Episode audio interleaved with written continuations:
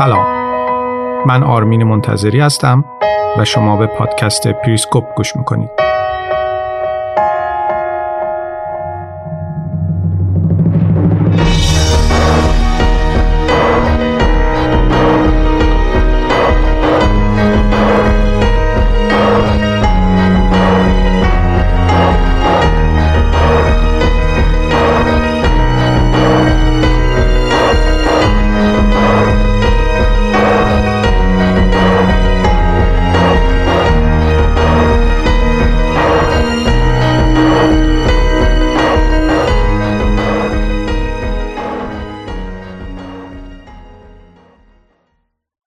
سلام. پنجا و پنجمین اپیزود پادکست پریسکوپ رو میشنوید امروز نهم شهریور ماه سال 1402 و موضوع اپیزود هم ژئوپلیتیک ژاپنه. تو این اپیزود سعی کردم معمای ژاپن رو برای خیلی از شما که ممکنه درباره ژاپن فکر کنید و جنبه های مختلف پیشرفت این کشور شما رو حیرت زده کنه باز کنم. اولش کمی درباره جغرافیا و تاریخ ژاپن توضیح میدم بعد می‌رسیم به دوران مدرن ژاپن و بعد دوران جنگ سرد و روند پیشرفت اقتصادی ژاپن و در نهایت وضعیت فعلی ژاپن و الزامات ژئوپلیتیکش رو توضیح میدم. اپیزود طولانیه بنابراین بیشتر حرف نمی‌زنم و مستقیم بریم سراغ سرزمین شوگان هایی که در نهایت لیبرال شدن.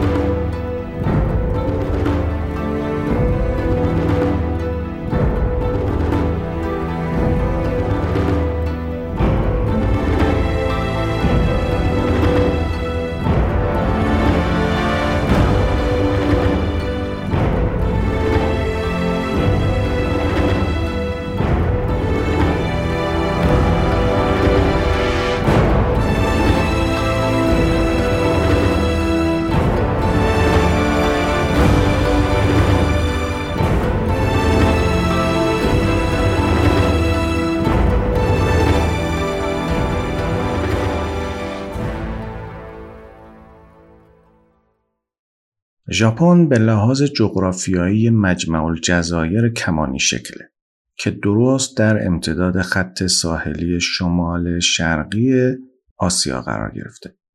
در طول تاریخ ژاپن به نوعی در حاشیه آسیا و در تماس نزدیک با تمدن بزرگ چین بوده. اقیانوس آرام شرق ژاپن قرار گرفته و به همین خاطر به ژاپنی بهش میگن نیپون یا سرچشمه خورشید. ژاپن سرزمین کوهستانی و دورافتاده است که مدام با طوفان و زلزله درگیره. از اونجایی که ژاپن زمینهای مسکونی کمی داره و منابع طبیعی هم نداره بنابراین در نگاه اول تبدیل شدنش به یه قدرت اقتصادی بزرگ باعث تعجب خیلی ها میشه. اما ژاپنی ها کار رو از صفر شروع کردن و ظرف 150 سال به یکی از قدرتمندترین کشورهای جهان تبدیل شدن. ژاپن چهار تا جزیره اصلی داره که شهرهای بزرگ ژاپن توی این جزایر واقع شدن. ژاپن حدود 6800 جزیره کوچیک هم داره. جزیره هونشو جزیره مرکزی و هلالی شکل ژاپنه که بزرگترین جزیره است و حدود 60 درصد از خاک کشور رو به خودش اختصاص داده. و بیشتر از نصف جمعیت ژاپن توی این جزیره زندگی می‌کنن. جنوب غربی ژاپن جزیره کیوشو واقع شده که نقطه تماس تاریخی ژاپن با سرزمین اصلی آسیا و به ویژه شبه جزیره کره است. شیکوکو کوچکترین و کم جمعیت جزیره ژاپنه که بین هونشو و کیوشو قرار گرفته و هوکایدو چهارمین جزیره بزرگ ژاپن که توی شمال ژاپن و کمی دورتر واقع شده. اوکیناوا بزرگترین جزیره زنجیره جزیره ریوکیو که از جنوب غربی کیوشو تقریبا تا تایوان امتداد داره و پنجمین جزیره ژاپنه اما خیلی کوچکتر و دور افتاده تره و تاریخچش هم با چهار تا جزیره اصلی ژاپن متفاوته. جزایر دیگه ژاپن که تعدادشون هم خیلی زیاده این جزایر اصلی رو به صورت زنجیروار احاطه کردن و محل تجمع بیشترشون شمال غربی اقیانوس آرامه. ویژگی اول های ژاپن اینه که زمین قابل سکونت و قابل کشت و زر خیلی کم داره. ژاپن 378 هزار کیلومتر مربع وسعت داره و وسعتش از انگلیس یا آلمان بیشتره. با این حال سه چهارم این وسعت رو کوههای شیبدار، درهها، جنگلها و زمینهای بایر تشکیل میدن که انسانها نمی‌تونن توشون سکونت کنن. کوه توی مرکز هر کدوم از این چهار تا جزیره اصلی مثل ستون اومدن بالا. بیشتر تراکم کوهستانی توی مرکز جزیره هونشو دیده میشه و بخش عمده ای از این جزیره کوهستانیه. کوه فوجی هم که یه آتشفشان فعاله و از سال 1707 فوران نکرده بلندترین کوه ژاپن و ارتفاعش 3776 متره.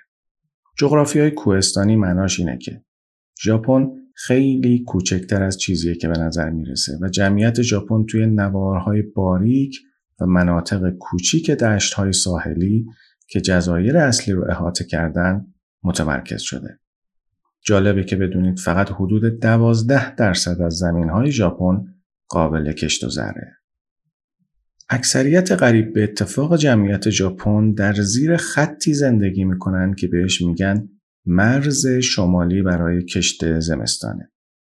این خط از مرکز هونشو شروع میشه و به شمال کیوتو و ناگویا می‌رسه و نهایتا توی توکیو به انتها می‌رسه.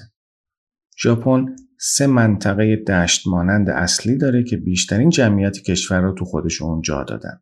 هر سه منطقه دشت مانند توی مرکز جزیره هونشو واقع شدن.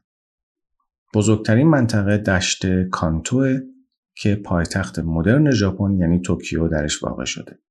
توکیو بزرگترین منطقه شهری جهانه با حدود 35 میلیون نفر جمعیت. دومین منطقه دشت یاماتو که بیشتر منطقه کانسای رو شامل میشه. پایتخت امپراتوری قدیمی ژاپن یعنی کیوتو و اوزاکا دومین شهر بزرگ ژاپن توی این منطقه واقع شدن. و سومین منطقه دشت نوبیه که بین دو تا دشت اولی قرار گرفته که ناگویا سومین شهر بزرگ ژاپن درش واقع شده. در طول تاریخ ژاپن سه منطقه دشت مانند بیشترین پتانسیل کشاورزی رو برای ژاپن فراهم کردند و در عین حال به عنوان مراکز اقتصادی، سیاسی و فرهنگی ژاپن عمل کردند. سه شهر اصلی ژاپن یعنی توکیو، اوزاکا و ناگویا مشرف به های بزرگ هستند و بنابراین به عنوان بندر عمل می‌کنند. 45 درصد از کل جمعیت ژاپن توی این سه تا شهر زندگی می‌کنند. در حالی که این شهرها عملا فقط 6 درصد وسعت کل ژاپن رو اشغال کردند. شهرهای دیگه ژاپن توی دشتهای کوچکتر در امتداد سواحل قرار گرفتند.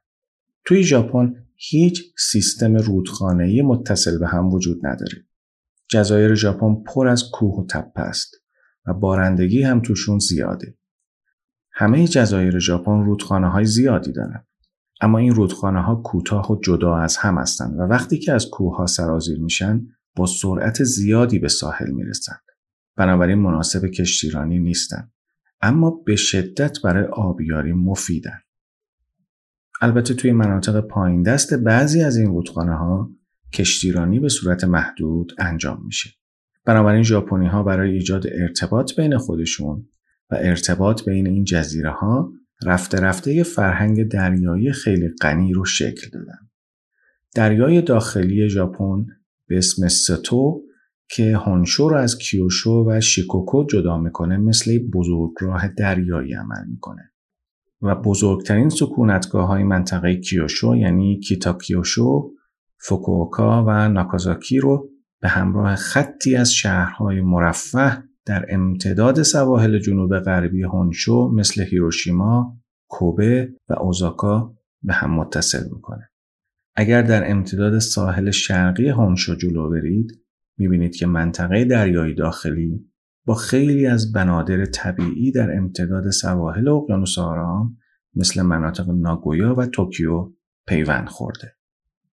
یکی دیگه از ویژگی های مهم جغرافیای ژاپن اینه که مجمع الجزایر ژاپن خیلی از سرزمین اصلی آسیا فاصله دارن. نزدیکترین نقطه بین کیوشو و انتهای جنوبی شبه جزیره کره حدود 190 کیلومتره که یک چهارم فاصله بین فلوریدا و کوبا و پنج برابر فاصله بین انگلیس و فرانسه است. فاصله چین با ژاپن حدود 800 کیلومتره و فقط چند تا جزیره کوچیک توی دریای چین شرقی هست که بین چین و ژاپن قرار گرفتن. هوکایدو که توی شمال واقع شده به جزایر ساخالین روسیه توی دریای اختسک نزدیکه اما این بخش از سیبری همیشه خیلی کم جمعیت بوده. فاصله همسایه های دیگه ژاپن از این کشور خیلی دورتره. هرچند جریان اقیانوسی که به کروشیو یا جریان سیاه معروفه از دوران خیلی قبل دریانوردهای آسیای جنوب شرقی رو به سمت غرب کیوشو سوق می‌داده اما برای رسیدن به کیوشو باید روزها دریانوردی کرد.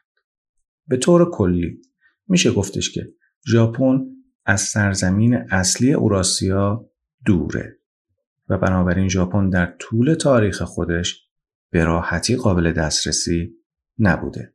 به طور کلی ژاپن با گستره کوهستانی، سیستم رودخانه منفصل، دشتهای وسیع و دسترسی سختی که بهش وجود داشته به صورت جزیره در جزیره توسعه پیدا کرده. اگر به تاریخ ژاپن نگاه کنید می‌بینید که تاریخش پر از جنگ های داخلی. در این خصوص فیلم ها و سریال های زیادی ساخته شده. مثلا آکیرا کوروساوا در این خصوص فیلم هایی ساخته. اونایی که سنشون قد میده احتمالا سریال شینگن رو یادشونه که از شبکه یک فکر می‌کنم پخش می‌شد.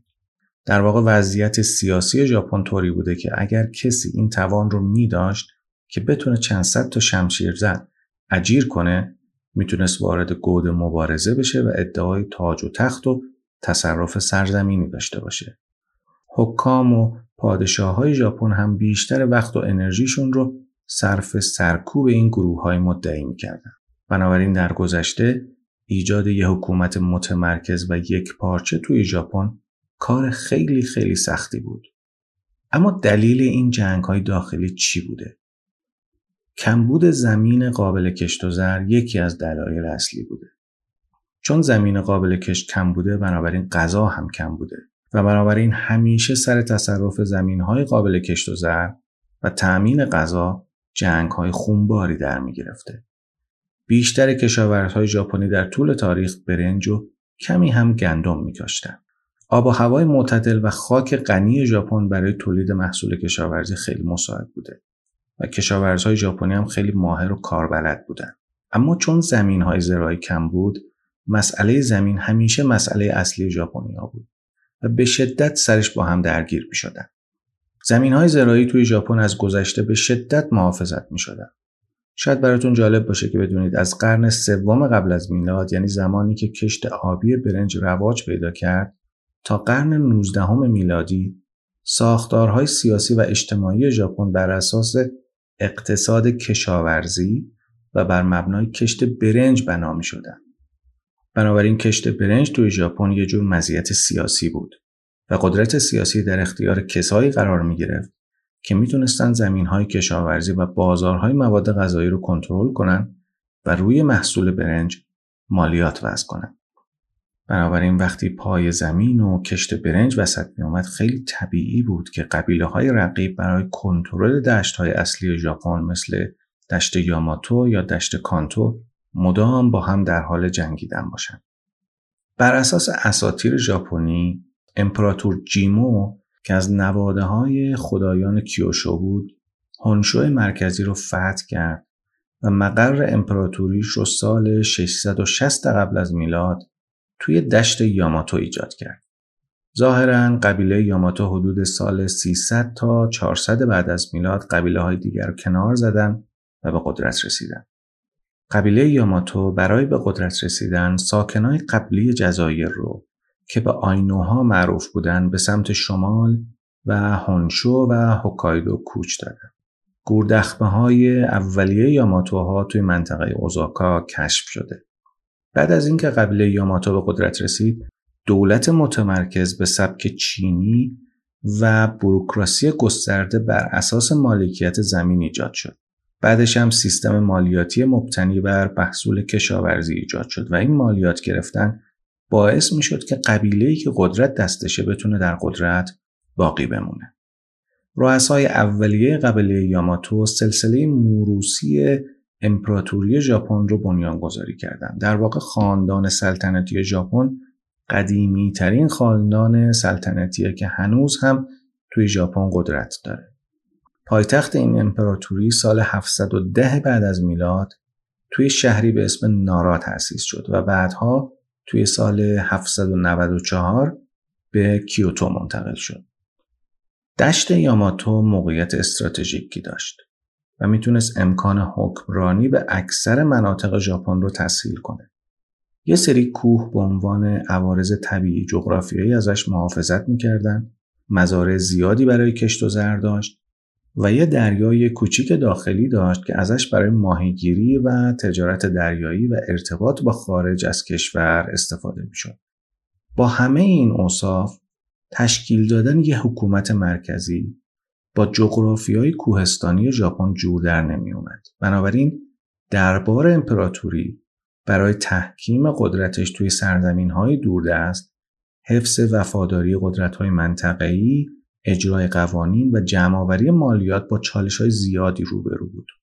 اواسط قرن نهم اشراف استانهای مختلف زمینهای تحت تملک خودشون رو از ساختار بروکراسی امپراتوری جدا کردند و خودشون رو مسلح کردند و برای به دست گرفتن قدرت محلی و منطقی شروع کردن به جنگیدن با هم. به تدریج این قبیله ها قدرت دربار امپراتوری رو به یه دولت دست نشانده تبدیل کردند و سنت حکمرانی ژاپن رو از پشت صحنه هدایت می‌کردن. اما توی قرن دوازدهم قدرت توی ژاپن زیل یه نظم فعودالی ضعیف به فرماندهی شوگانها شکل گرفت. در واقع این قرن آغاز حکمرانی و تاخت و تاز شوگانها بود که حدود 700 سال ادامه پیدا کرد.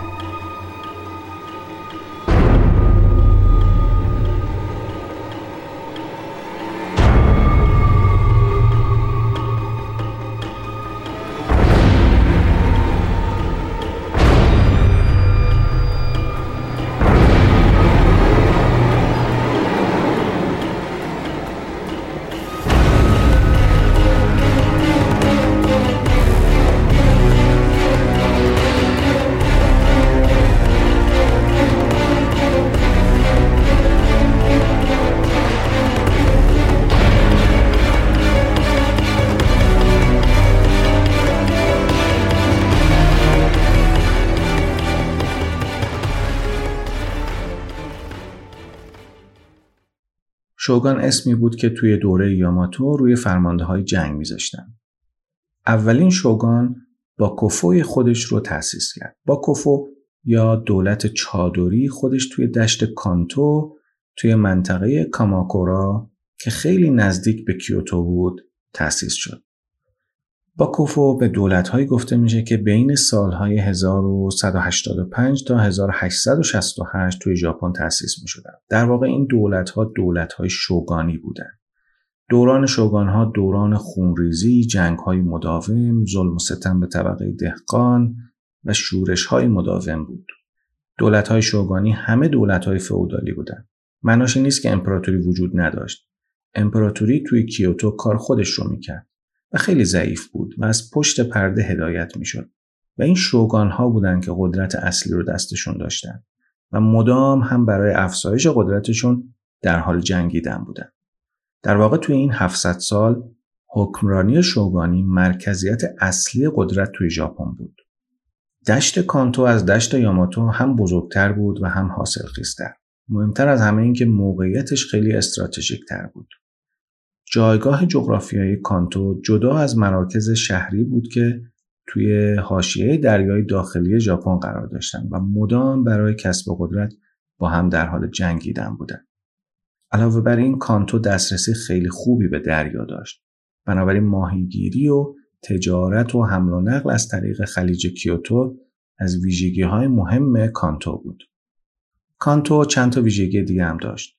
چون خیلی حاصل خیز بود بنابراین یه بیس خوب به کشاورزی داشت و علاوه بر این قدرت هایی که توی کانتو بودن می‌تونستن با استفاده از موقعیت استراتژیک کانتو خیلی راحت کنترل دشت های همسایه توی سواحل اقیانوس و دریاهای پر از ماهی اطراف خودشون رو به دست بگیرن. بعدها یعنی عواست قرن چهاردهم قبیله آشیکاگا دولت شوگانی کاماکورا رو سرنگون کرد و با استفاده از نهادهای قدیمی امپراتوری دولت شوگانی خودش رو توی کیوتو تأسیس کرد و بنابراین قدرت دوباره از دشت کانتو برگشت به دشت یاماتو. بازگشت قدرت به یاماتو و تبدیل شدن یاماتو به عنوان یک پایگاه سیاسی خیلی موفق نبود و توی قرنهای بعدی جنگهای داخلی زیادی تو سراسر این منطقه اتفاق افتاد. عواسط قرن 16 هم بود که ژاپنی ها اولین تماس ها رو با پرتغالی ها برقرار کردند و پرتغالی ها به ژاپنی ها سلاح گرم فروختند. سلاح گرم ماهیت درگیری های داخلی ژاپن رو تغییر داد و راه رو برای تمرکز بیشتر قدرت باز کرد. اون زمان سه تا شوگان قدرتمند ژاپن رو متحد کردند. اینجا سلاح گرم به کارشون اومد. اولین کاری که کردن این بود که به طبقات پایین اجازه ندادن سلاح گرم داشته باشند و بنابراین یه طبقه از طبقات ناراضی رو اساسا از معادله های قدرت حذف کردن. از اینجا بود که راه برای قبیله توکوگاوا باز شد تا یه دولت شوگانی جدید رو توی ادو که الان اسمش از توکیو ایجاد کنه. دولت شوگانی توکوگاوا سال 1600 ایجاد شد. این بار قدرت توی دشت کانتو تثبیت شد. زمانی که قبیله توکوگاوا سرنگون شد و امپراتور میجی سال 1868 به قدرت رسید و دوره میجی توی ژاپن شروع شد دربار امپراتوری از کیوتو به توکیو منتقل شد و اینطوری شد که همه متوجه شدن که قدرت ملی قراره توی توکیو تثبیت بشه انتقال دربار امپراتور به توکیو دشت یاماتو رو به عنوان رقیب اصلی اقتدار سیاسی از دور خارج کرد و اینطوری شد که در نهایت تمام قدرت توی هسته اقتصادی ژاپن یعنی منطقه کانتو متمرکز شد. اتحاد ژاپن زیل قدرت مرکزی واحد مشکل تاریخی ژاپن رو به لحاظ پراکنده بودن لزوما حل نمی‌کرد و بنابراین شرایط به سمتی پیش رفت که درگیری ها بین قدرت های منطقه از اون به بعد توی منطقه پای تخت انجام می شد. و اما بریم سراغ مهمترین ویژگی های جغرافیایی ژاپن. یکی از مهمترین ویژگی های جغرافیایی ژاپن دور بودن جغرافیاییش از سرزمین های اصلی اوراسیا است. این دوری یه مزایایی داره و یه معایبی. اما این دور بودن یه سری آثار فوری هم داشت. اولین اثرش این بود که باعث شد رفتار ژاپن انزواگرایانه بشه و در عین حال مدام تلاش کنه به این انزوا غلبه کنه و ازش دور بشه. یعنی به طور کلی ژاپن مدام بین تمایل به انزوا و تلاش برای خروج از این انزوا در آمد و شد بوده. اولین مزیت دوری ژاپن از سرزمین اصلی اوراسیا این بود که باعث می‌شد ژاپن در معرض موج مهاجرها و مهاجمهای خارجی نباشه.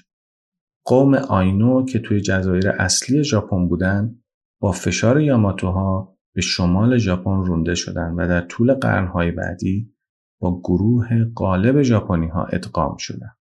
چند تا گروه قومی کوچیک دیگه هم وجود داشتند که به تدریج به لحاظ زبانی و فرهنگی با فرهنگ ژاپنی ادغام شدند. بنابراین ژاپنی ها هیچ درگیری قومیتی و جدایی طلبی نداشتند اما به جاش جنگ های منطقه‌ای و قبیله‌ای داشتند. مزیت دیگه دوری ژاپن این بود که تهدید نظامی خارجی براش عملا وجود نداشت. در واقع تا امروز هیچ تهاجمی به ژاپن موفق نبوده و اشغال ژاپن صورت نگرفته. مغولها توی دوره اوج قدرتشون یعنی توی دهه 1270 و 1280 میلادی سعی کردن به ژاپن حمله کنن. اما بعد از اینکه حملهشون رو از شبه جزیره کره شروع کردن و به کیوشو رسیدن مجبور شدن نزدیکی فوکوکا اردو بزنن تا بتونن تدارکات برای خودشون ذخیره کنن تا از تنگه طوفانی کره رد بشن. اما موفق نشدن و برگشتن. ها یه تلاش بزرگ دیگه هم کردن اما بخش زیادی از ناوگان خیلی بزرگشون توی طوفان و بادهایی که ژاپنی ها بهش میگن کامیکازه یا باد الهی نابود شد. موقعیت جغرافیایی ژاپن توی دنیای مدرن هم تقریبا تسخیر ناپذیر باقی مونده. اساسا به خاطر دشواری تهاجم زمینی به ژاپن بود که آمریکا برای به زانو درآوردن ژاپن توی جنگ جهانی دوم از بمب اتم استفاده کرد. و اما معایب دورافتادگی ژاپن یکی از معایب دورافتادگی ژاپن این بود که بعد مسافت باعث می شد که ایده ها و تکنولوژی جدید خیلی دیر به ژاپن برسن. به خاطر جزیره نشینی و انزوا بود که ژاپنی های اولیه ابزار لازم برای جهش های نوآورانه بزرگ رو نداشتند. سرگذشت اولیه ژاپنی ها توی دوره یاماتو فقط توی اساتیر اومده و اولین سوابق تاریخی ژاپن هم به قلم چینی ها و بعدها به قلم کره ها نوشته شده. یعنی اینکه ژاپن انقدر دور از دسترس بوده که فقط ملت های نزدیک بهش می‌تونستن اطلاعاتی ازش به دست بیارن. دوران قدیمترش هم که اساسا فقط به شکل اساتیر ثبت شده. فقط بعدها توی قرن هشتم میلادی بعد از اینکه ژاپنی ها زبان چینی رو پذیرفتن و کمی اصلاحش کردن تاریخ خودشون رو به دست خودشون نوشتن و به دنیا معرفی کردن. ژاپنی ها توی دوره های مختلف از روی عمد از دنیای بیرون فاصله گرفتن و راه های ارتباطی رو بستن و توجهشون رو به مسائل داخلی خودشون معطوف کردن. توی یه دوره های فرهنگ ژاپنی جلوی فرهنگ های خارجی ایستاد و توی دوره های هم تأثیرات فرهنگ های خارجی به یه تهدید برای اقتدار نخبه های سیاسی و حتی امنیت ملی ژاپن تبدیل شد.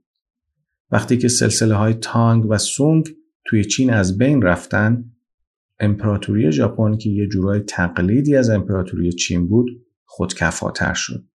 از اینجا به بعد ارتباطات منظم دیپلماتیک با چین متوقف شد. بعدها ژاپنی ها دوران ترس و استراب رو تجربه کردند چون مغول ها چین و کره رو تسخیر کرده بودند. بنابراین و به طور کلی ژاپن از قرن نهم تا قرن سیزدهم به صورت خودخواسته به لاک انزوا فرو رفت.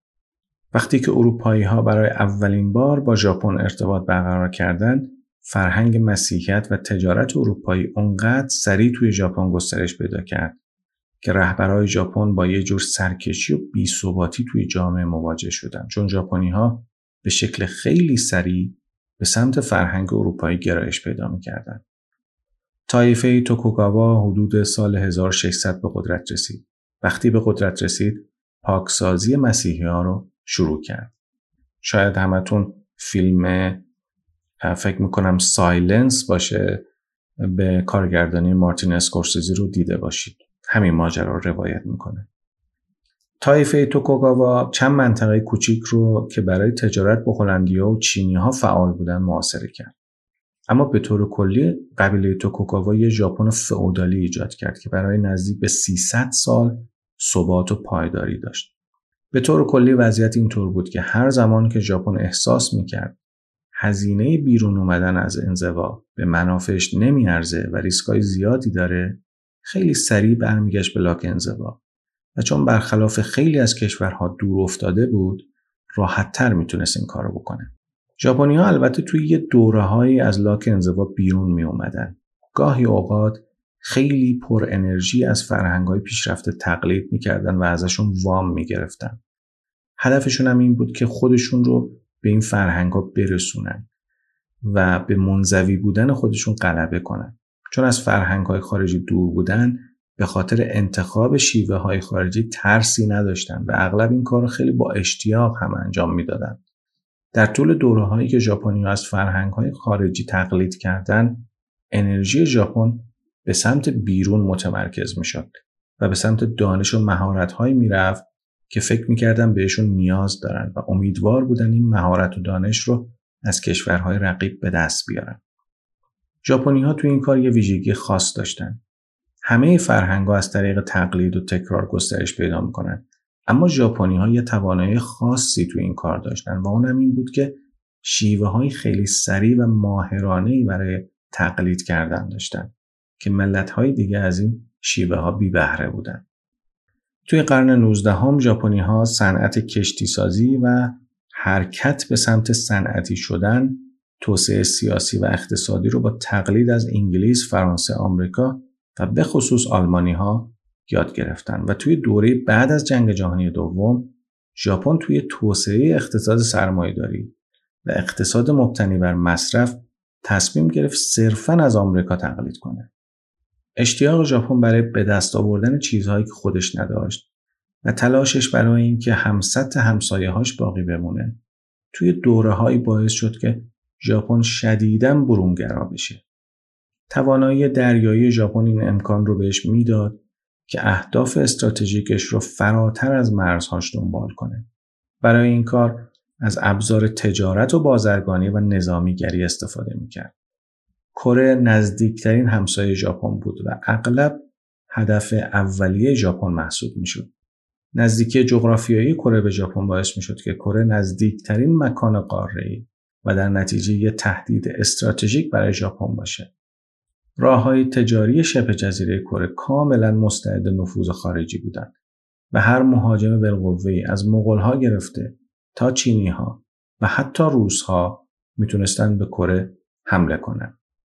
نیروی دریایی ژاپن توی قرنهای چهارم، هفتم، اواخر قرن شانزدهم، قرن نوزدهم و اوایل قرن بیستم به کره حمله کرد و تسلط نظامی و تجاری نیمه استعماری خودش رو توی کره برقرار کرد.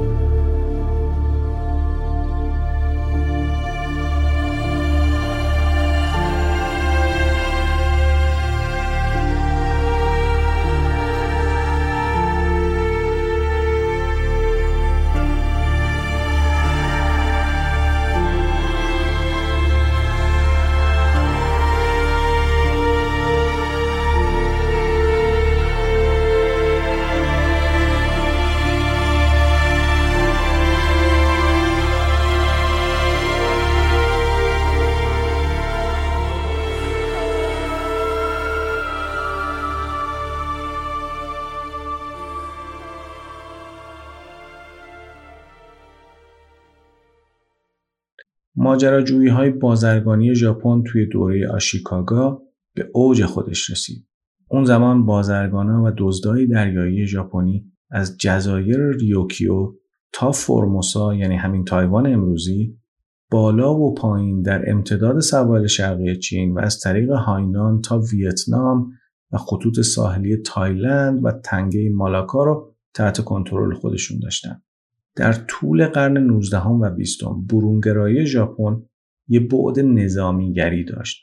توی این دوران بود که ژاپن به تایوان، کره، سیبری، منچوری، چین و بیشتر مناطق جنوب شرقی آسیا حمله کرد تا اینکه توی جنگ جهانی دوم ماشین نظامیش متوقف شد. نوسان ژاپن بین میل به برونگرایی و میل به درونگرایی معمولا زیاد بوده و همین نوسان تضادهای فاحشی رو توی رفتار ژاپن ایجاد کرده که این تضادها به واسطه نقش آفرینی نیروهای بیرونی گاهی اوقات از دایره کنترل ژاپن خارج می شدن. مثالش اینه که توی یه دوره توی قرن ششم بودیسم وارد ژاپن شد و امپراتوری ژاپن رو متحول کرد و درهای ژاپن رو به روی چین باز کرد و بعد توی یه دوره توی قرن 16 هم اروپایی ها وارد شدن و ژاپن وارد فاز انزواگرایی شد و بعد توی قرن 19 هم که ژاپن احساس کرد مجبور با قدرت های بزرگ تجارت کنه یه بار دیگه وارد فاز برونگرایی شد. بنابراین ساختار اجتماعی و سیاسی ژاپن هم مثل جغرافیاش مدام زلزله رو تجربه می‌کنه و این تغییر زلزله وار هر از چنگایی توی ژاپن رخ میده. کما اینکه این روزها ژاپن برخلاف سنت 60 سال گذشته خودش داره میره به سمت نظامیگری و تقویت ارتش خودش کاری که بعد از جنگ جهانی دوم به لحاظ قانون اساسی توی ژاپن ممنوع شده بود و اما الزامات ژئوپلیتیکی ژاپن چیا هستند ژاپن یه سری الزامات ژئوپلیتیک داره که روی این کشور به عنوان یه موجودیت جغرافیایی و فرهنگی حاکم بوده و خواهد بود. الزامات ژئوپلیتیکی ژاپن توی دوران مدرن به واسطه سرعت سریع تحولات که به طور خاص توی جنگ جهانی دوم باعث رویارویی ژاپن با آمریکا شد تعریف واضح تری پیدا کرد. برآورده کردن اولین نظام ژاپن از طریق ایجاد کنترل متمرکز و وحدت ملی ممکن بود. در طول دوران حکمرانی توکوگاوا از سال 1600 تا 1868 میلادی ژاپن ساختار حکومتی نسبتا غیر متمرکز و فئودالیستی داشت و تقریبا به طور کامل از دنیای خارج جدا شده بود. اگرچه ژاپن توی بیشتر این دوره کاملا باثبات بود و فقط چند تا شورش دهقانی توی این دوره رخ داد اما در طول قرن 19 هم گروه های مختلفی توی ژاپن ظهور کردند چون قدرت های غربی خیلی اصرار داشتن که ژاپن باید با دنیای خارج تعامل تجاری داشته باشه. سال 1853 متیو پری افسر ارشد نیروی دریایی آمریکا از ژاپن خواست که درهای خودش رو به روی تجارت خارجی باز کنه. ژاپنیا دو تا احتمال پیش روی خودشون داشتن. یا باید مثل همسایه خودشون مستعمره غربی ها می شدن که اگر اینطور می شد اساسا اون الزام اول ژئوپلیتیک به طور کلی غیر قابل تحقق می شد و یا اینکه باید درهای خودشون رو باز می کردن و با صنعتی شدن اونقدر قدرتمند می شدن که بعدش بتونن از موضع برابر با غربی ها مذاکره کنن. همین مسئله باعث شد که امپراتوری میجی سال 1868 بازسازی بشه. اینطوری شد که یک گروه رادیکال از سامورایی های جوان از سمت سرزمین های غربی ژاپن علیه شوگان توکوگاوا کودتا کردند و میجی رو به عنوان امپراتور به طور رسمی به قدرت رسوندن. حالا بماند که همون سامورایی ها بعدها بعضیاشون به مخالفای میجی تبدیل شدن و البته سرکوب هم شدن. در نهایت به قدرت رسیدن میجی باعث شد که روند سریع تمرکز مجدد و مدرن سازی جامعه ژاپن شروع بشه. سیستم های اقتصادی، سیاسی و نظامی بازسازی و مدرن شدن. از اینجا به بعد بود که ژاپن که رهبری باثباتی داشت، اولین الزام ژئوپلیتیک خودش رو برآورده کرد. الزام بعدی ایجاد حاکمیت و خودمختاری توی مناطق اطراف ژاپن بود. توکیو که ارتش و نیروی دریایی مدرن ایجاد کرده بود تقریبا خیلی راحت تونست این هدف رو محقق کنه. سال 1874 زمانی که ژاپنی‌ها ادعای مالکیت جزایر ریوکیو رو تکرار کردند، حمله به تایوان ترریزی شد.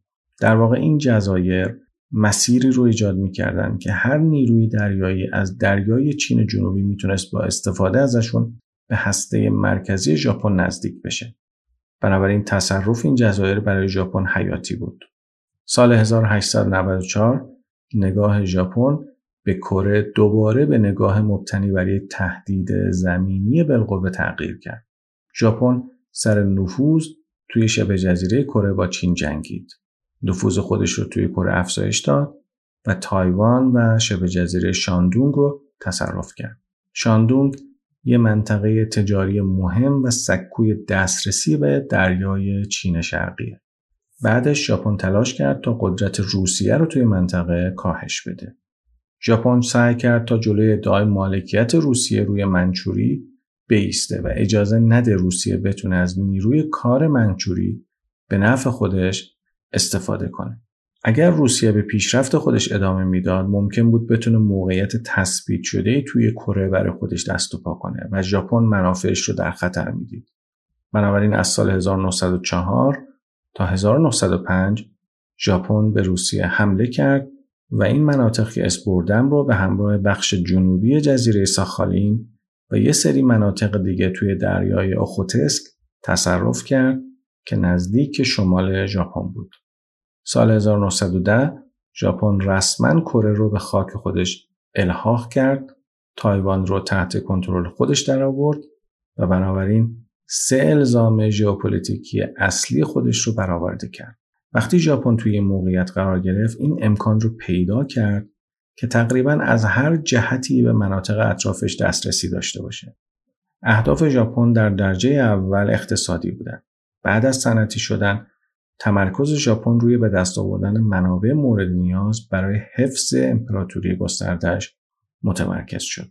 رشد سریع اقتصادی باعث شد که ژاپن به شدت به منابع طبیعی و مواد اولیه برای حفظ این اقتصاد رو به رشد نیاز پیدا کنه و خودش هم منابع طبیعی و مواد خام لازم رو نداشت. این مواد خام چیا بودن؟ نفت، آهن، زغال سنگ، لاستیک و مواد غذایی.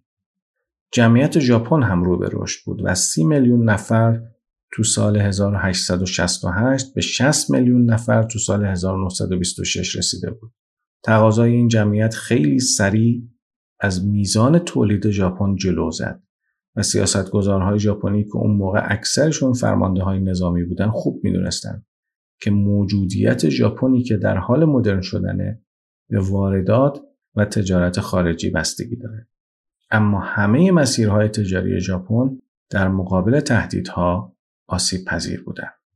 بنابراین توی دهه 1930 بنابراین توی دهه 1930 ژاپن به طور کامل منچوری رو تصاحب کرد و به عمق چین رفت تا از نیروی کار و منابع چینی ها استفاده کنه. با این حال وضعیت ژاپن توی چین خیلی زود بد و بدتر شد و بعدش هم تنش های ژاپن با غرب شروع شد و اینطوری بود که جرقه جنگ زده شد. آمریکا که نگران مناطق تحت کنترل خودش توی اقیانوس آرام و به ویژه فیلیپین بود به ژاپن التیماتوم داد تا از تصرف سرزمینی دست برداره. اگر نه با تحریم نفتی آمریکا مواجه میشه. اون موقع آمریکا 80 درصد نفت مورد نیاز ژاپن رو تامین می‌کرد. اینجا ژاپن سر یه دوراهی قرار گرفت. یا باید تسلیم می‌شد و گزینه دوم حمله به هلندی ها و انگلیسی ها بود که هر دو متحد آمریکا بودند و اگر این کارو می‌کرد در نهایت با آمریکا درگیر می‌شد این وضعیت یه دوراهی ژئوپلیتیک خیلی خیلی پیچیده بود. سوال این بود که آیا ژاپن میبایست الزامات استراتژیک خودش رو در نظر بگیره و جلو بره یا اینکه این الزامات رو رها کنه؟ در نهایت ژاپنی ها قمار کردند و البته شکست خوردن. اونا روز 7 دسامبر سال 1941 پیش دستی کردند و به نیروی دریایی آمریکا توی پرل هاربر حمله کردند و کشورشون رو وارد جنگ با آمریکا کردن. اونم وسط تلاششون برای به دست آوردن منابع از کشورهای همسایه. آمریکا توی جنگ جهانی دوم پیروز شد و اینطوری حق حاکمیت ژاپن روی جزایر بومی به طور موقت سلب شد و ژاپن از الزامات استراتژیک و ژئوپلیتیک خودش محروم شد. بعد از جنگ آمریکا توی بازسازی ژاپن کمک کرد. اما یک قانون اساسی به ژاپن تحمیل کرد و کنترل نیروی زمینی، دریایی و هوایی ژاپن تا سالها دست آمریکا بود. اما ژاپنی ها به سرعت خودشون رو بازسازی کردند و این بار با کمک آمریکا به مسیر خودشون برای دستیابی به اهداف ژئوپلیتیکی خودشون برگشتن. سال 1952 آمریکایی ها با ژاپن معاهده صلح سان فرانسیسکو را امضا کردند و سال 1960 ژاپن به متحد امنیتی آمریکا تبدیل شد. اینطوری شد که سه هدف استراتژیک اول ژاپن دوباره احیا شدند. از این به بعد از دید ژاپن کره جنوبی و تایوان به خاطر مشارکت توی اتحاد با آمریکا تهدید محسوب نمی شدن. آمریکا که برای مقابله با تهدید روسیه توی منطقه حضور داشت از سال 1950 به بعد ژاپن رو تشویق کرد که بخشی از نیروی نظامی خودش رو بازسازی کنه. هدف اما صرفا این بود که ژاپن بتونه از خودش جلوی تجاوز احتمالی شوروی دفاع کنه. در واقع با تسلط نیروی دریایی آمریکا روی غرب اقیانوس آرام ژاپن همون امنیتی رو به دست آورده بود که سالها قبلش تلاش کرده بود از طریق حمله به همسایه هاش به دست بیاره. اما این بار این امنیت رو طوری به دست آورد که مجبور نبود هزینه ای براش پرداخت کنه. از اینجا به بعد ژاپنی ها دکترینی رو تدوین کردند که به دکترین یوشیدا معروفه. طبق این دکترین ژاپن نیروی نظامی خودش رو تا حدی توسعه داد که بتونه از جزایر اصلی خودش دفاع کنه و از طرف دیگه آمریکا هم قبول کرد که امنیت ژاپن رو در مقابل تهدیدهای خارجی تأمین کنه.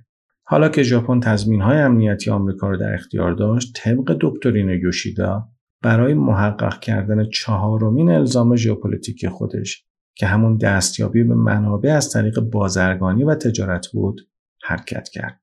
از اینجا به بعد ژاپن دیگه فعالیت نظامی نداره و فقط به سمت تجارت جهانی حرکت می‌کنه.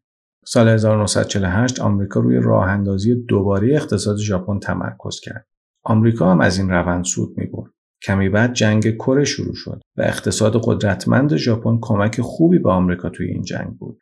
وقتی دامنه جنگ سرد گسترش پیدا کرد، آمریکا تمایل داشت از ژاپن یه الگوی موفق از اقتصاد سرمایهداری توی شرق آسیا بسازه و اینطوری با کمونیسم مقابله کنه. و صنعت ژاپن با همون پشتکاری که قبلا توی حمله به همسایه هاشون نشون داده بود این بار به سمت اقتصاد لیبرالی حرکت کرد. اولین گام ژاپن این بود که توی بخش صنعت سیاست گذاری کنه. اقتصاد قبل از جنگ ژاپن دست طبقه سرمایهدار و شرکت های قولپیکر صنعتی بود که اولیگارش های دوران سلطنت میجی تأسیس کرده بودند. این اولیگارش های اصلی میتسوبیشی، میتسوی، سومیتومو و یاسودا بودن. این گروه ها توی صنایع استراتژیک مثل فولاد، معدن، مواد شیمیایی، ساخت و ساز، ماشینالات و کشتیرانی فعالیت می‌کردند و ارتباط نزدیکی با دولت زمان جنگ داشتن و ازش حمایت می‌کردن. بعد از جنگ آمریکا یه پاکسازی بزرگ توی ژاپن انجام داد و خیلی از مدیرای ارشد این صنایع و گروه ها رو برکنار کرد. آمریکا اعلام کرد که این شرکت های قولپیکر باید تجزیه و تقسیم بشن تا اقتصاد ژاپن رقابتی بشه. با این حال وقتی که جنگ سرد شدت گرفت آمریکا سیاستهاش در قبال ژاپن رو کمی تغییر داد چون ژاپن ستون فقرات جبهه آمریکا توی شرق آسیا بود و آمریکا نمی‌خواست ژاپن تضعیف بشه. بنابراین روند پاکسازی به تدریج و با آرامش بیشتر ادامه پیدا کرد و در نهایت کامل کامل نشد.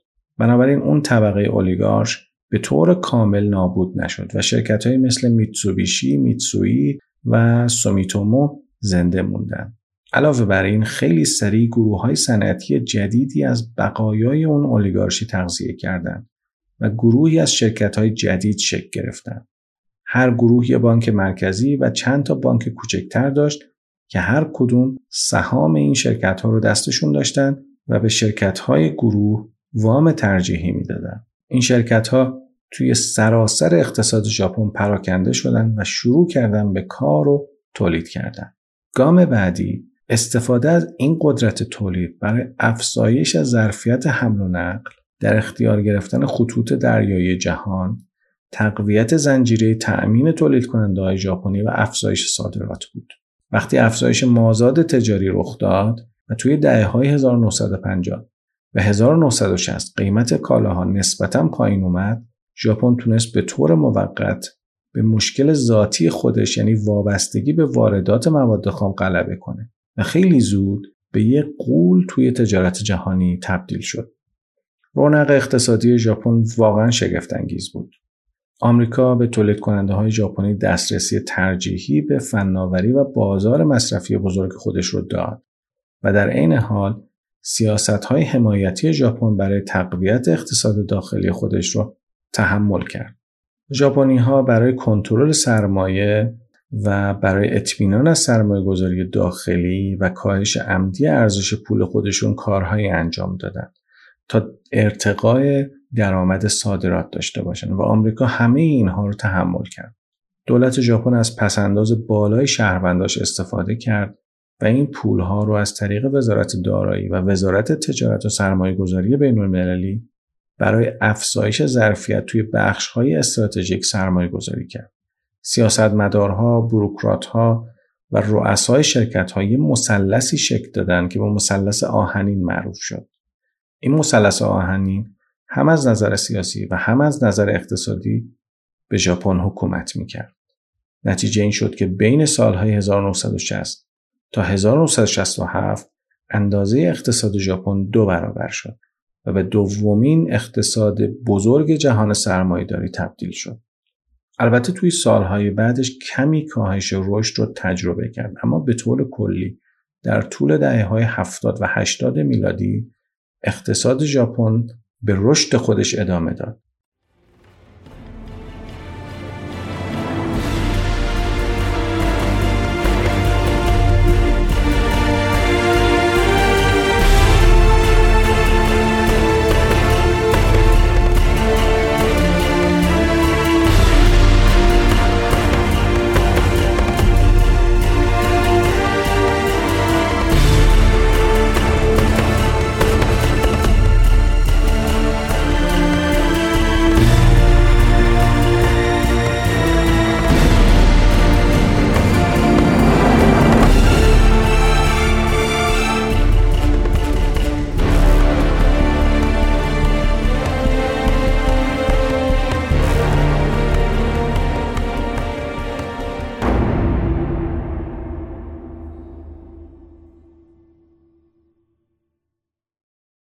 وقتی رشد اقتصادی ژاپن زیادتر و زیادتر شد نیازش به مواد خام هم خیلی زیادتر شد و این نیاز باعث شد که ترس همیشگی ژاپنی ها از وابستگی بیش از حد به جهان خارج بیشتر بشه.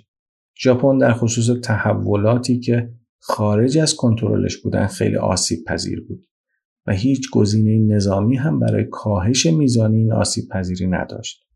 بنابراین راه حلی که ژاپنی ها بهش رسیدن این بود که تلاش برای هدایت اقتصادشون به بیرون رو بیشتر کنن و سعی کنن روی خطوط حیاتی تأمین کنترل بیشتری داشته باشن و روابط تولید و تجارت توی خارج از کشور رو تقویت کنن. استفاده از قدرت اقتصادی توی خارج از کشور به شکلی خیلی طبیعی توی ژاپن جا افتاد. چون رابطه نزدیکی بین دولت و شرکت های بزرگ ژاپنی برقرار بود.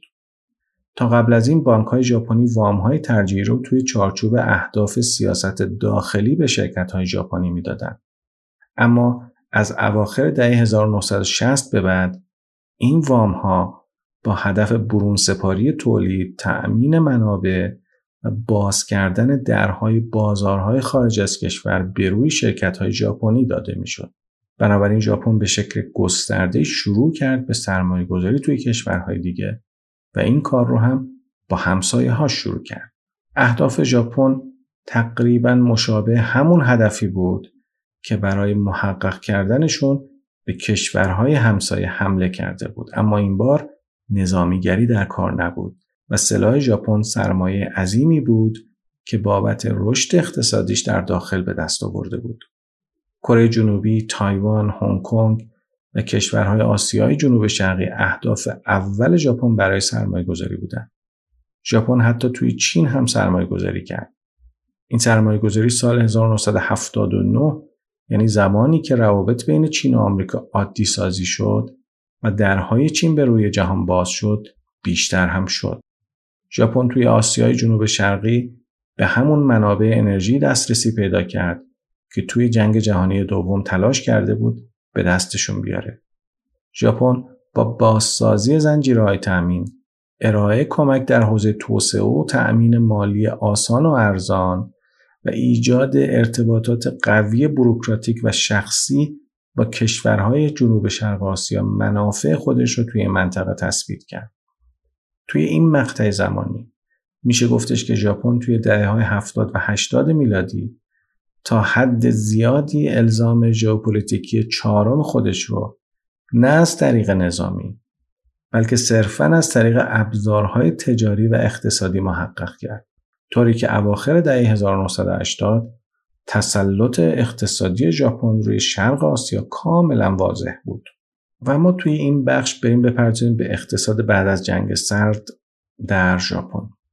استراتژی تجارت و بازرگانی ژاپن تا زمان تموم شدن جنگ سرد خیلی خوب عمل کرد. اما وقتی جنگ سرد تموم شد ژاپن تا حدودی بعضی از اهداف اساسی استراتژیک خودش را از دست داد. اوایل دهه 1990 فروپاشی اتحاد جماهیر شوروی اتفاق افتاد که به لحاظ ژئوپلیتیکی خیلی مهم بود. موضوع این بود که در طول دوران جنگ سرد آمریکا هدف اصلیش مبارزه با شوروی بود. و چون ژاپن توی این مبارزه نقش مهمی داشت آمریکا هم همه جوره از ژاپن حمایت می‌کرد و بنابراین اقتصاد ژاپن به شدت تقویت شد. اما اواخر دهه 1980 وقتی که ماشین جنگی شوروی سرعتش کم شد و بعدش هم از هم فرو پاشید آمریکا دیگه دلیلی نمی‌دید که مثل قبل از ژاپن حمایت کنه. اون زمان ژاپن اون زمان ژاپن به لحاظ اقتصادی خیلی قدرتمند شده بود. علاوه بر این سال 1985 ایالات متحده توافق پلازا را با ژاپن، آلمان غربی، فرانسه و بریتانیا امضا کرد. توافق پلازا قرار بود ارزش دلار آمریکا را کاهش بده اما بیشترین آسیب رو به ژاپن وارد کرد. در فاصله ژانویه 1986 تا فوریه 1987 دولت ژاپن سعی کرد تا با اجرای سیاست های انبساطی ارزش ین رو که خیلی زیاد بود پایین بیاره. چون بالا رفتن بیش از حد ارزش ین به معنای کاهش درآمد صادراتی ژاپن بود. ژاپن نرخ ثابت بهره بانکی رو از 5 درصد به 2.5 درصد کاهش داد. حجم پول تو فاصله سالهای 1986 تا 1988 به صورت سالانه 6.7 درصد افزایش پیدا کرد. توی همین بازه دو ساله میزان نقدینگی حتی از این هم سریعتر بالا رفت و با نرخ میانگین سالانه 10 و یک دهم درصد افزایش پیدا کرد. در نتیجه ارزش سهام توی بازار املاک و مستقلات بالا رفت و حباب اقتصادی ایجاد شد.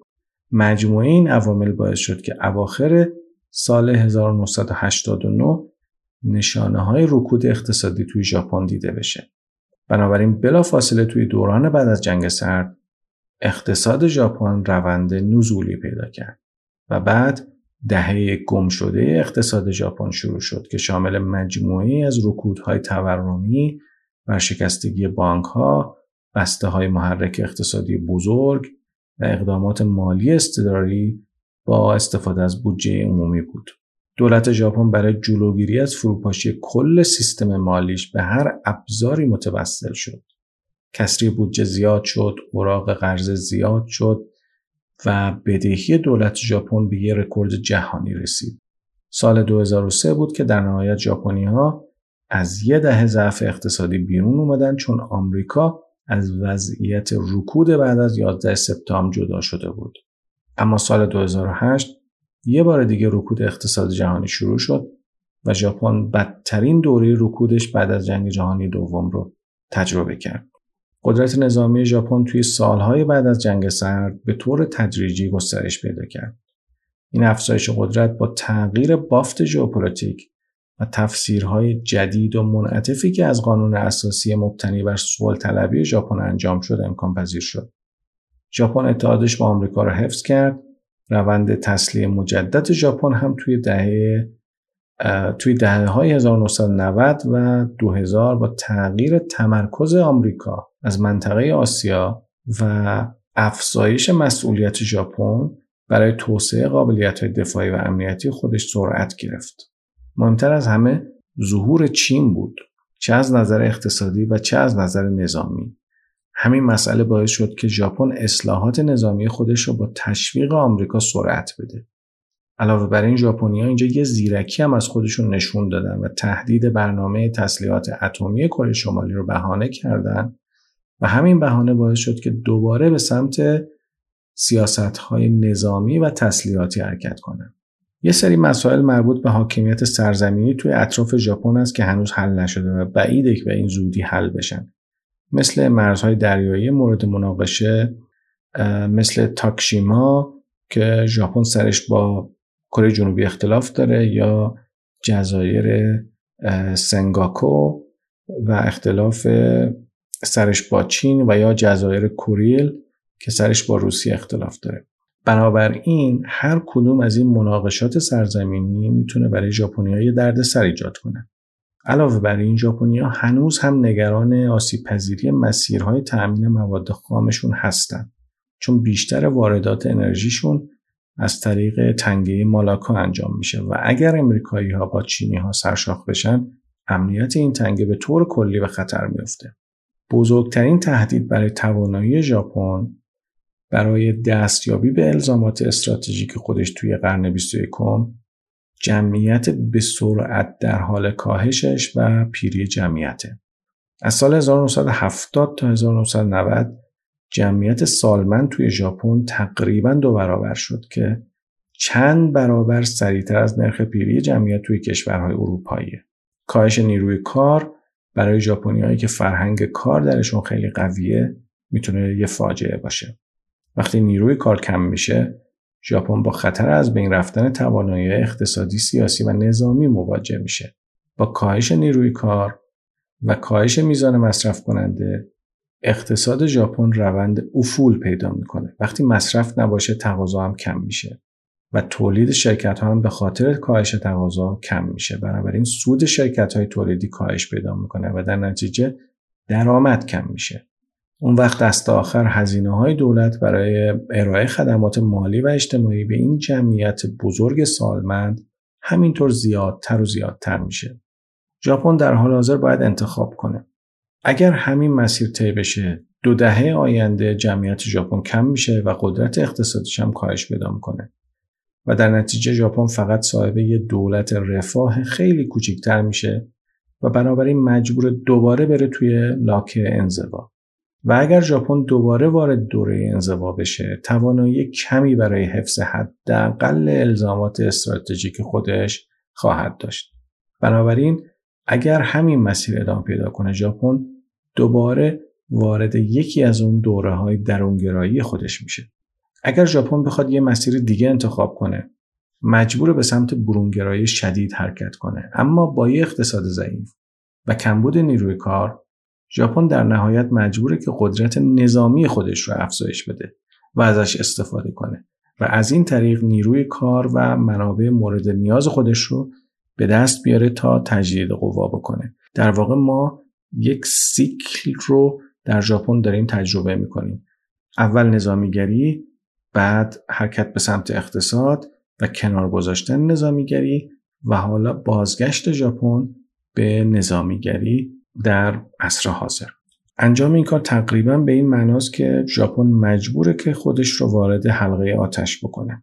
ژاپنیا در گذشته همچین جسارتی رو از خودشون نشون دادن و اگر این بار همین کار رو بکنن معناش اینه که ما در آینده ممکنه با ژاپنی مواجه بشیم که از لحاظ قدرت نظامی توی منطقه و توی فراتر از منطقه حرفی برای گفتن داشته باشه و اساسا از این قدرت نظامیش استفاده کنه. یه احتمال سومی هم هست و اونم اینه که ژاپن به لحاظ فناوری جلو بره و از فناوری برای جبران کاهش نیروی کار خودش استفاده کنه. البته این یه وضعیت پست مدرنه که معلوم نیست جواب بده یا نه اما روی کاغذ حرکت به سمت فناوری های خیلی پیشرفته می‌تونه طبعات کاهش مصرف و کاهش نیروی کار رو تا حدودی برطرف کنه اما اخیرا ژاپن به وضوح نشون داده که داره به سمت نظامیگری حرکت می‌کنه بودجه دفاعی ژاپن که چند سالی ثابت بود و بعد از اونم به مدت یه دهه روند نزولی داشت از سال 2012 رو به رشد رفت. از سال 2017 سرعت افزایش هزینه کرده ژاپن توی حوزه نظامی از سرعت رشد تولید ناخاص داخلیش هم بیشتر شد. بودجه سال 2023 برای نیروهای نظامی ژاپن 26 درصد از سال پیش بیشتر بوده و این بیشترین افزایش توی هزینه کرده نظامی ژاپن از سال 1952 تا به حاله. سال 2023 ژاپن برای اولین بار راهبرد امنیت ملی خودش رو منتشر کرد. یکی از اهداف ترسیم شده توی این راهبرد این بود که بودجه نظامی ژاپن تا سال 2027 به دو درصد از تولید ناخالص ملی برسه. این عدد واقعا زیادیه. اگر ببینید که تولید ناخالص ملی ژاپن چقدره اون وقت متوجه میشید که این عدد خیلی زیاده. وضعیت ژاپن از لحاظ توانایی تسلیحاتی هسته‌ای هم قابل توجهه. ژاپن به عنوان تنها کشوری که قربانی بمب اتمی بوده همیشه اعلام کرده که نه سراغ ساخت و نه سراغ استفاده از سلاح‌های هسته‌ای میره و نه اجازه میده کشور دیگه سلاح هسته‌ای خودش رو توی خاک ژاپن مستقر کنه. ژاپن معاهده منع گسترش تسلیحات هسته‌ای یا همون NPT رو امضا کرده. با این حال به لحاظ فنی ژاپن تأسیسات و نیروگاه های هسته‌ای اونقدر داره و این تأسیسات و نیروگاه ها اونقدر پیشرفته هستن که روی کاغذ اگر زمانی تصمیم بگیره سلاح هسته‌ای بسازه طبق تخمین ها یک ساله می‌تونه بمب اتم تولید کنه. اما تو این قسمت پایانی بیاید به این سوال جواب بدیم که چرا روی کرده ژاپن دوباره به سمت نظامیگری تغییر کرد ببینید دلایل اصلی این تغییر روی کرد خیلی با دلیل تغییراتی که دهه 50 اتفاق افتادن فرق نداره. اما ابعاد و اهمیت دلایل فعلی و شدت تغییرات این بار بیشتره. همه چیز به شدت پیدا کردن وضعیت امنیتی توی محدوده اقیانوس هند و اقیانوس آرام بیشتر شدن تنش بین چین و آمریکا و البته زیاد شدن تهدیدهای کره شمالی ربط داره. زیاد شدن رویکردهای تهاجمی روسیه هم ژاپن رو نگران کرده خصوصا اینکه صحبت از سناریوهای احتمالی مثل همکاری های بین روسیه، چین و کره شمالی هم مطرحه. همونطور که متحدای آمریکا و ناتو توی شرق اروپا و کشور اسکاندیناوی نگران کارهای روسیه بودن و هستن، کره جنوبی و ژاپن هم نگران درگیری‌های احتمالی بین چین و آمریکا توی شرق آسیا هستن و میترسن که پاشون به این درگیری باز بشه. برای همین بوده که اخیرا نخست وزیر ژاپن و رئیس جمهور کره جنوبی همزمان با آمریکا سفر کردن و اونجا با هم دیدار کردن. برای همینه که ژاپن قصد داره ظرفیت های پدافندی خودش رو بیشتر کنه و های دریایی و هوایی خودش رو ارتقا بده. در حال حاضر ژاپن این توانایی رو داره که همه کشتی های نظامی و تقریبا 90 درصد از سامانه های زمینی که می‌خواد داشته باشه رو خودش تولید کنه. اما برای تأمین خیلی از تجهیزات هوایی و موشکی هنوز متکی به آمریکاست. ژاپن اواخر سال 2022 سه تا سند امنیتی دفاعی تنظیم کرد. یکی راهبرد امنیت ملی یا NSS، دوم راهبرد دفاع ملی و سوم برنامه ارتقاء توان دفاعی. این سندها به ژاپن اجازه میدن که تغییرات مهمی توی سیاست دفاع محور ژاپن ایجاد کنه. این سندها به ژاپن اجازه میدن این سندها به ژاپن اجازه میدن که برای دفاع از خودش با آمریکا متحد بشه و بتونه نیروهای خودش رو خارج از مرزهاش به کار بگیره. توی این سندها دو دلیل اصلی و خارجی که باعث تغییر توی رویکرد امنیتی و دفاعی ژاپن شده ذکر شدن. یکی تغییرات توی فضای امنیتی اطراف ژاپن و دومی انتظارات آمریکا از ژاپن برای به عهده گرفتن یه نقش جدیتر امنیتی نظامی توی منطقه. مشخصا موضوع اصلی چینه و نگاه آمریکا به چین. چین داره قدرت نظامی خودش رو از بعد هسته‌ای و دریایی تقویت می‌کنه. چین فعالیت نظامی خودش رو توی آبهای نزدیک ژاپن افزایش داده و با آمریکا سر همه این فعالیت ها اختلاف داره. آمریکا کاملا چین رو تحت نظر داره. البته احتمال اینکه این ماجرا به این زودی ها به یه درگیری مستقیم نظامی تبدیل بشه چندان بالا نیست. از نگاه پکن هم تعاملات و همکاری های نظامی که آمریکا با کشورهای منطقه داره نگران کننده است. برنامه های هسته‌ای و موشکی کره شمالی هم قطعا مد نظر ژاپن بوده و روی تغییر رویکرد ژاپن اثر داشته. از سال 1998 یعنی زمانی که کره شمالی اولین آزمایش موشکی خودش رو انجام داد ژاپن مدام در حال تقویت سامانهای دفاع موشکی خودش بوده. توان هسته‌ای کره شمالی طوریه که می‌تونه خاک ژاپن رو هدف بگیره خصوصا پایگاه نظامی آمریکا توی جزیره اوکیناوا رو. حمله روسیه به اوکراین هم برای ژاپن اهمیت داشته. ژاپن از اولین کشورهایی بود که حمله روسیه رو محکوم کرد و مسکو رو تحریم کرد. ژاپن و روسیه از قبل هم یه سری مناقشه سرزمینی سر جزایر کوریل داشتن و روسیه هم مثل چین تحرکات نظامی خودش رو توی آبهای نزدیک به ژاپن زیاد کرده. ضمن اینکه روسیه و چین مانورهای مشترک دریایی هم برگزار کرد و می‌کنن و همه اینها باعث نگرانی ژاپن میشه. به طور خلاصه میشه گفتش که تصمیم های سالهای اخیر ژاپن در خصوص آمادگی و افزایش ظرفیت نظامی بخشی از روندیه که توی غرب هم دنبال شده و ژاپن به عنوان کشوری که به هر حال متحد مهم آمریکا تو آسیا است با این روند همراه شده. خیلی از تحلیلگرای اروپایی معتقدند که اگر جنگی بین چین و آمریکا اتفاق بیفته کشورهای اروپایی لزوما حمایت معناداری از آمریکا نمی‌کنن بنابراین از نگاه ژاپنی ها توی همچین شرایطی ژاپن به عنوان متحد آمریکا که نزدیک به چین هم هست به لحاظ جغرافیایی در معرض آسیبه و بنابراین طبیعی که خودش رو برای وقوع یه سناریوی بد آماده کنه جالب اینه که اخیرا آلمان هم مسیر مشابه ژاپن رو دنبال کرده و خودش رو آماده می‌کنه که در صورت وقوع درگیری های بیشتر بتونه از خودش دفاع کنه.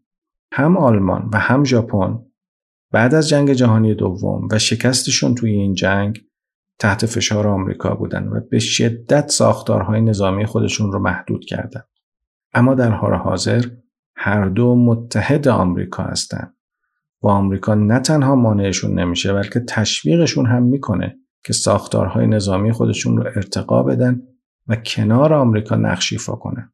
بنابراین در نهایت میشه گفتش که ژاپن وارد یه دوره گذار شده و تا اطلاع ثانوی راهبردهای فعلیش خیلی نمی‌تونه الزامات اصلیش رو برآورده کنه. با این وجود ژاپن در طول تاریخ خودش نشون داده که خیلی سریع می‌تونه تغییر مسیر بده و انرژی ملی خودش رو در راستای این تغییر بسیج کنه. بنابراین اگر تاریخ رو مبنا قرار بدیم میشه گفتش که تغییر بعدی توی ژاپن احتمالا به اندازه یه زلزله بزرگ اثرگذار باشه.